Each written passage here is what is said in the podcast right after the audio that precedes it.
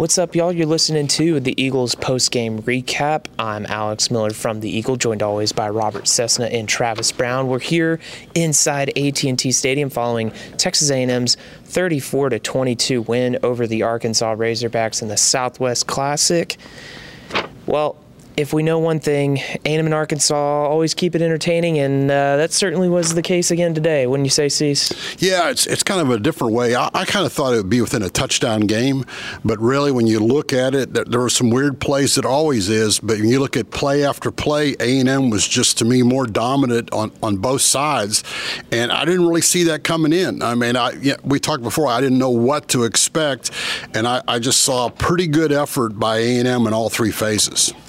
Yeah, with uh, A&M's defense has been the question mark all season, especially uh, after that Miami game. The defense is what won them the game today with seven sacks, holding them to a season low yardage, um, holding them to field goals instead of touchdowns. When A&M was able to get touchdowns and that big uh, Chris Russell defensive interception uh, touchdown late in the game, uh, the offense was was good, uh, especially in the first half. But it was the defense that really stepped up and um, showed that they've been able to make pro- progress since that Miami loss. Yeah, you know, A&M beat Auburn, of course, last week, and you know, Auburn not not probably uh, SEC West contender, although you know they just took the lead against Georgia in a rivalry game. But you know, certainly impressive the way that A&M was able to limit Arkansas today collectively. I mean, Arkansas only had 174 total yards, and you know, with KJ Jefferson and Rocket Sanders back, you know, Arkansas typically tends to have its way moving the ball against A&M, and A&M's front seven has really turned a corner these last two weeks. Cease. Yeah, I love the front seven, the, pressure they were getting with four guys, and then when they did bring pressure a few times, they really overwhelmed Arkansas. And I really hadn't seen that yet. And you looked at the Auburn game, and I kind of sloughed it off. But now that we saw that Auburn's playing Georgia a, a little bit closer than I thought would be possible, suddenly that defense has really come on since since the Miami game when they didn't do anything. And now when you look, and I, I know that Cooper and York have played well against maybe a questionable competition, but I thought Arkansas would come out ready for this ball game. They usually do. KJ Jefferson, one of the best dual threat quarterbacks in the in the country. I I figured he'd be good for 250 by himself, running and passing, and they're 80 yards under that. So once again, when you look at what the defense was able to do, and you know if Johnson doesn't have two turnovers, A&M might have won this game by 30 points. Travis, on the other side of the ball, kind of a redemption story for Ainias Smith. Of course, this was the game last year. He suffered the season ending leg injury. You know, got to hear a, a, a, lot really from him after the game, just about, you know, what today meant. And he, he really showed out on the field for the Aggies, too. Yeah, like you mentioned the last time that any A&M fans or anybody saw him in action on the field last season was in this game because he broke his leg, and there's kind of that shot that's ingrained in everybody's uh, mind of him sitting next to his dad with the towel over his head, and both of them emotional. This is his first uh, time back to this stadium, and you know he's a part of a group of wide receivers that he's just one of the guys because they have a lot of guys in there. And don't get me wrong, he puts up his numbers, but he's just one of the guys. But how he really can separate himself on this group of this team is in his punt returns. And he finally got that punt return touchdown, his first touchdown of the season, comes right back. And that was even on a play where he, he kind of muffed the punt, had to go back and get it, and then ran right through the defense and, and got the touchdown.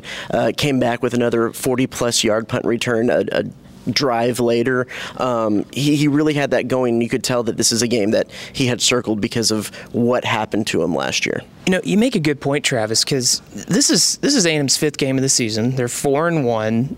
I think A&M's feeling pretty decent about where they are on offense, even though they've lost Conner Weigman for the season now. And you mentioned that's Ainias Smith's first touchdown of the year. I think that really shows where the growth of A&M's offense and kind of the the versatility of guys that they can go to has been.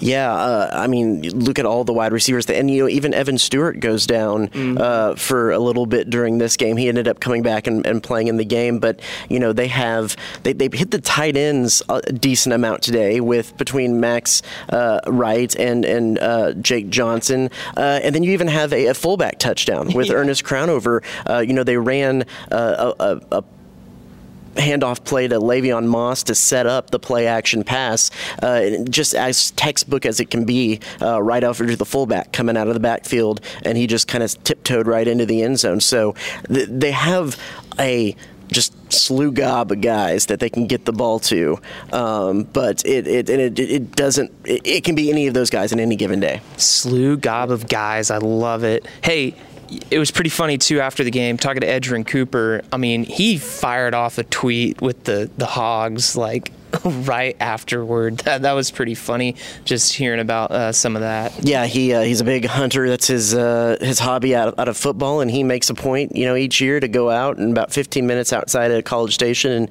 do a little feral hog hunting uh, to kind of get him in the right mindset for uh, this A&M Arkansas game against the Hogs. He had a great game. He had two sacks. Um, mm-hmm. He uh, shared for the lead in tackles with Bryce Anderson. Mm-hmm. Three um, tackles tackles for loss, a quarterback hurry. You know, I, I think a lot of us thought coming into the season that linebacker might actually be the biggest question mark on the defense, and and they they might be one of the strongest. Um, the, this you know, and, and and with the with the increased positive play of the defensive line and the linebackers, the defensive secondary has looked a lot better too. I, I go back to the play. Uh, it, it's the third quarter, early in the third quarter. It's uh, uh, 13-20. A&M's in the lead, and KJ Jefferson throws that one that one first shot that they've thrown down the mm-hmm. field, and uh, Tyreek Chappell gets like like a fraction of the tip of his finger on the end of that ball to knock it away, and it almost he had his head looking the other way, so it might have even even been inadvertent. But, you know, if they score that, it's a tie game at 20. It's not 16 20 like it ended up being with the, after the field goal. And at a tie game in the third quarter, right after you gave up the, the, the pick six touchdown, that could be a completely different ball game from there. Well, A&M survives Arkansas another year. Now they go home, and what do you know? It's it's Alabama coming to town. Cease you know, what do you kind of make of where the Aggies are at going into this game? A game that, you know, Alabama seems as, as beatable as ever, it seems. Uh, I can't think of a better time for A&M to go in. You might have to go back to the Johnny era because right now A&M's got to feel very confident. Uh, as this game was unfolding, uh, Arkansas gets two field goals to start out, and I said, well, they're going to adjust and they're going to get touchdowns. No, what happened is A&M adjust and shut Arkansas down completely, and uh, you guys talked talked about the offense. You throw in special teams. So A&M right now is operating on all cylinders, and it's easy to say, yeah, Jimbo said you want all three phases, but the fact that I feel this team can score, and now this team can put pressure on deep on offenses. I didn't know if they could do that after the Miami game. That Miami game when Miami just went up and down the field with Van Dyke with no problems, and today Jefferson was a frustrated, beat it, beaten guy after that. And when you think this guy's almost started 40 games, and A&M made him look like basically a junior high guy starting out. That that's a, amazing, amazing way to go from Van Dyke to, to, from that game to today, what they've been able to do. And one more guy we got to mention, and I'm going to kind of toot my own horn here because I've been on him for the last couple of weeks, is, is Le'Veon Moss. I'm another 100 yard game.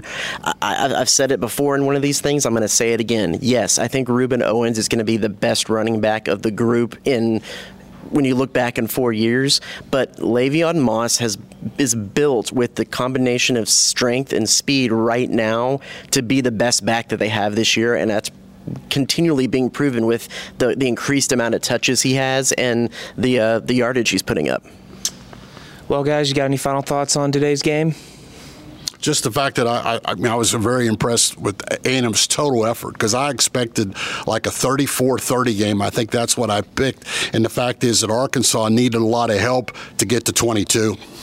Uh, we'll have to go back and kind of look at the numbers, but uh, this might be one of the least attended one of these games. And I know, you know, everyone knows this game is going to go back to campus in two years, but uh, for as I mean, it was a it was a pretty exciting game going through with a lot of action, a lot of crazy stuff, and it didn't. It seemed like a pretty pretty dead crowd. So I think this this game is is is take, bring on a slow slow death. Yeah, could you imagine 100,000 people at A&M watching this game today. Way A&M played, all the plays that A&M made, think what the crowd would do. And then in Arkansas, Arkansas made a few plays early. What would a crowd do? And uh, you need you need the college crowd. You need the home crowd. We, we like coming up here, but but but but all, all, credit to the, the Cotton Bowl folks oh. for putting this on for us. Great food. We got stats. We got replays. It's great. We're gonna miss it, but I don't think the fans will. Yeah, I will miss eating mac and cheese for breakfast. All right, be sure to check theeagle.com for all of our coverage from today's game. We'll be back next week as A&M takes on Alabama.